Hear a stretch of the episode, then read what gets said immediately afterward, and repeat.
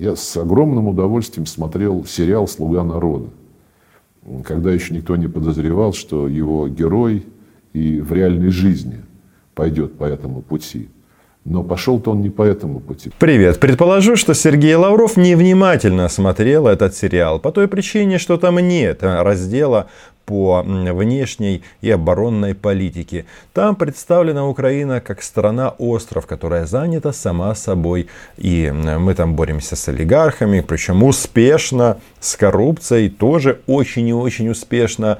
Но время от времени принимаем делегации Международного валютного фонда и посылаем их на три буквы. В жизни оказалось все немножечко иначе. И с олигархами, и с МВФ, ну и, собственно говоря, с международкой. Ну, даже в нашем случае, если мы говорим о российском треке, это не международная политика, это вопросы войны и мира. И вот сейчас все обсуждают, так будет ли встреча Зеленского и Путина. Пока это похоже на обмен такими любезностями по той причине, что в Кремле говорят, что в принципе пока знают, готов ли в принципе куда-то ехать Владимир Владимирович э, на встречу с Зеленским вне Москвы. А в Москву, я так понимаю, украинский президент не поедет. А Ватикан а, звучит. Я вообще предложил Гагу. Ну, на всякий случай, хороший древний европейский город, красивая архитектура. Нидерланды, а, нормальная страна, очень важный торговый партнер Российской Федерации в Европе. В общем, все предусмотрено. Вы, наверное, подумали про Гаагский трибунал. Ну, там тоже есть. Ну, до него, да, очевидно, тоже очень и очень далеко. Так вот, э, я на самом-то деле вам хочу рассказать о том, что некоторые нюансы в риторики а, российских чиновников, они все-таки произошли. Если раньше они били в военный барабан, то а, сейчас это делают не публично. Это не значит, что российские армады уехали и не вернутся к украинским границам. Это не значит, что они не пересекут эти границы. Но вот сейчас, именно сейчас, вот такой у нас исторический момент. Подписывайтесь на мой YouTube канал. Меня зовут Роман Цымбулюк. Я корреспондент украинского агентства Униан в Москве. И да, здесь мы называем вещи своими именами. И тут нужно разобраться, конечно, так что же будут обсуждать главы государств Украины и России, если они встретятся? Ну, даже если это будет не Гага. Если позволите уточнить еще такой вопрос. А, Владимир Александрович Зеленский а, неоднократно в публичных а, обсуждениях, выступлениях заявлял о том, что хочет обсуждать с Путиным мир. Если Украина собирается с такой повесткой дня на переговоры с президентом России, означает ли это, что этих переговоров не будет?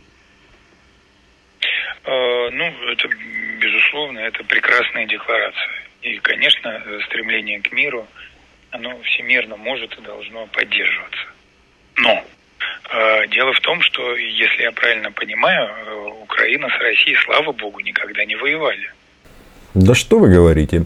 По международному праву а Дмитрий Сергеевич Песков является дипломатом по профессии, работал в МИДе когда-то, в посольстве Турции, между прочим, так, на секундочку, владеет турецким языком, насколько я понимаю.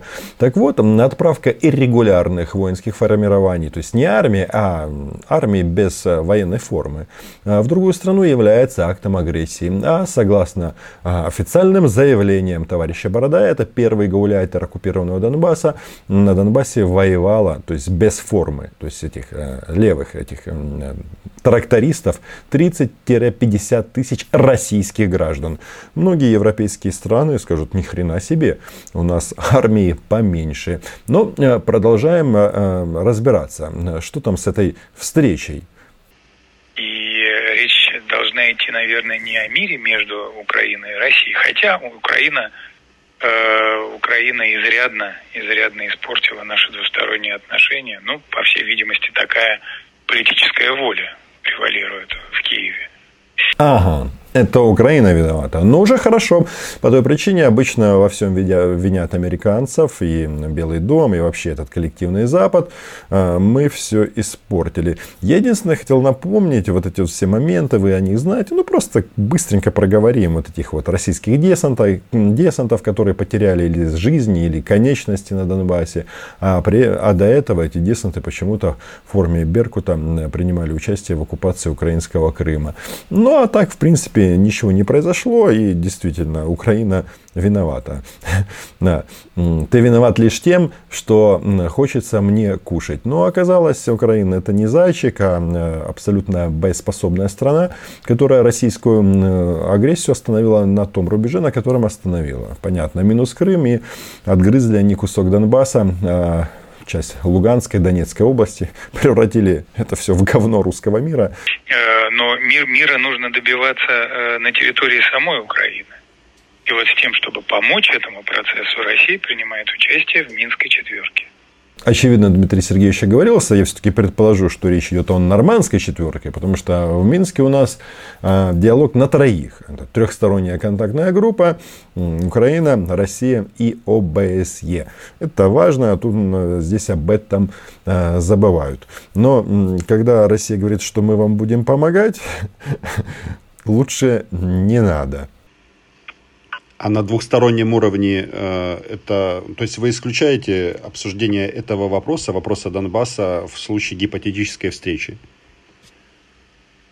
А, вопрос Донбасса не может решаться между Киевом и Москвой, потому что Москва не является стороной этого конфликта.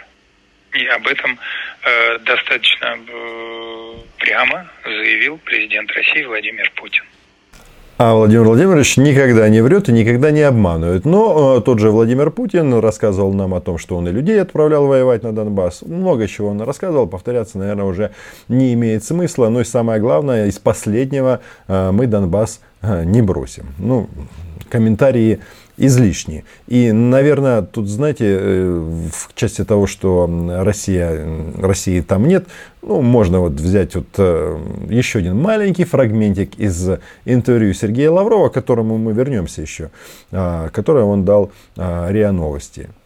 Правда на нашей стороне и на стороне ополчения. И я считаю, мы не должны спускать с крючка э, господина Зеленского и всю его команду – который извивается как может. Ничего себе. Э, как можно было извратить слово «ополченец»? Э, пол... Ладно, не буду я тут нецензурную лексику использовать. По той причине, ну, это все прекрасно знают, ополченцы – это те, кто помогает своей армии. Те, кто помогает армии захватчиков, являются коллаборантами. И э, все об этом знают. Но вот эта вот формулировка правда на стороне, на, на нашей, ну, в смысле России и ополчения. Секундочку, ребят, вы определитесь, вы там есть или вас там нет. Но, судя по всему, никто не скрывает, что вы там есть, в том числе президент России. А что делать, если в Украине другое мнение по этому поводу? В части того, что Россия не является участником конфликта. Искать э, точки соприкосновения. Э, безусловно, в любом случае, в любом случае президент неоднократно заявлял о своей готовности идти на диалог и искать поиски решений именно в рамках диалога. И также президент все время говорил о необходимости выполнения ранее взятых на себя обязательств всеми сторонами без исключения. Все сводится к тому, что Украина должна согласиться с вот этой вот версией событий из Москвы, что у нас внутренний конфликт. Хотя какой он внутренний, э, ну, комментарии излишние. А давайте-ка вернемся к событиям, которые происходили на границах нашей страны. Стянули танковые армады, и многие реально опасались, что будут а, в рамках защиты русскоязычных бомбить на русскоязычные украинские города. Ну, не только Украина, не только русскоговорящие, а все остальные в том числе, потому как у нас страна а, говорит а, везде на разных языках одновременно. А бомбы, они глупые и не выбирают. Так вот, смотрите, что тут нам поведал Сергей Викторович Лавров, из интересного, из того, что было вот совсем недавно? Донецка и Луганска, да и наши представители в контактной группе об этом не раз говорили, и в нормандском формате. Это вот то, чем Дмитрий Казак э, вот, все эти месяцы занимался э, в контактах со своими французскими и немецкими коллегами, ну и участвовал тоже э, Андрей Ермак со стороны Украины. И я читал запись этих разговоров, это просто, как у нас говорят, об стенку горох. А, ты им про Фому, они тебе про Ерему. И вот вдруг, значит, видимо, э, пару недель назад украинское руководство решило, что надо опять оживить тему прекращения огня. Э, стыдно и э, недостойно. Что мы слышим? А, то есть на переговорах а, в различных форматах, в Минском формате, в Нормандском, Украина две недели назад начала ставить вопрос о перемирии, которое сорвала Российская Федерация и стянула под эту эскалацию вот эти вот армады, о которых мы много здесь говорили. Подождите, то есть это что получается? Украина на переговорах говорит о перемириях, говорит, давайте просто прекратим стрелять. А российские пропагандисты извиваются, что Украина нападет. Ну, друзья мои, вам надо учиться э, синхронно врать. А то как-то странно получается, ну согласитесь. Но есть один интересный момент, почему я говорю о том, что российская позиция а, мутирует. То есть нет, официальная позиция по Донбассу, она не изменится в обозримом будущем, я в это не верю. А вот а, в вопросах войны и мира. Будет война или нет? Донбасс. А, напряжение с начала года возрастало. А после звонка Байдена Путину, похоже, рассосалось. А моя оценка, которую я высказывал в программе «Вести недели», это то, что военные гарантии США для Украины оказались блефом – за кадром Дмитрий Киселев, а он же радиоактивный пепел для Соединенных Штатов.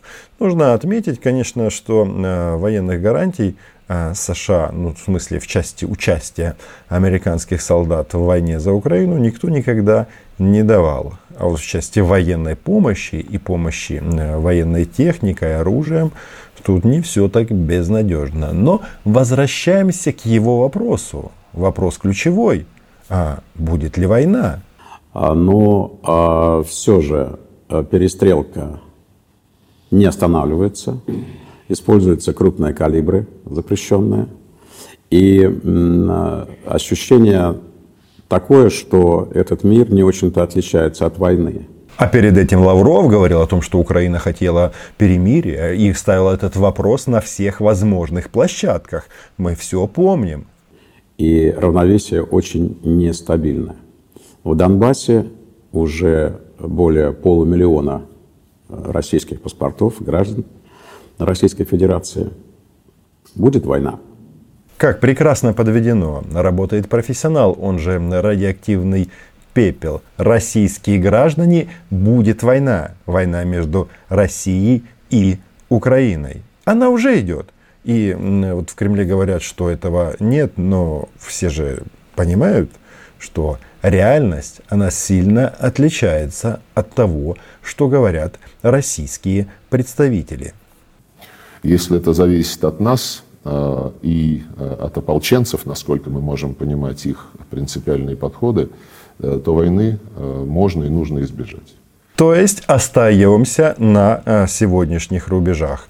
Вы продолжаете грабить Донбасс, орки в российской военной форме время от времени продолжают стрелять. Но можно избежать, да? Вы понимаете, в чем дело? Вот а, перед этим будет отдельное, наверное, видео о на российско-американских отношениях. Перед этим Сергей Викторович говорил о том, что нужно вообще на все претензии России США обнулить. И вот в рамках вот этих вот обнулить, а, этих э, претензий, там, высылки дипломатов и там всякое такое, получается, что можно избежать. Послушайте, послушайте. То есть э, вот эти вот слова про ополченцев мы это выкидываем как э, просто информационный э, шум. Ведь э, что там Россия сделала? Она в эти оккупационные администрации вписала, что их территория должна распространяться на всю территорию Донецкой и Луганской области. То есть, очевидно, они на перспективу думают. То есть, вот то, что там было до 2014 года, они все распилят, разграбят и нужны для саранчи новые территории. А Сергей Викторович говорит, нет, нет, нет, э, можно избежать, да?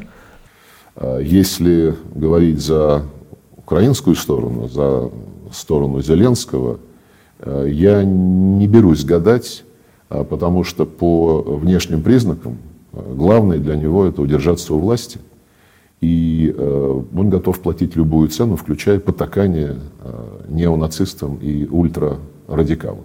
Если ты не капитулируешь, значит ты этот э, ультрарадикал или националист и всякое такое, да?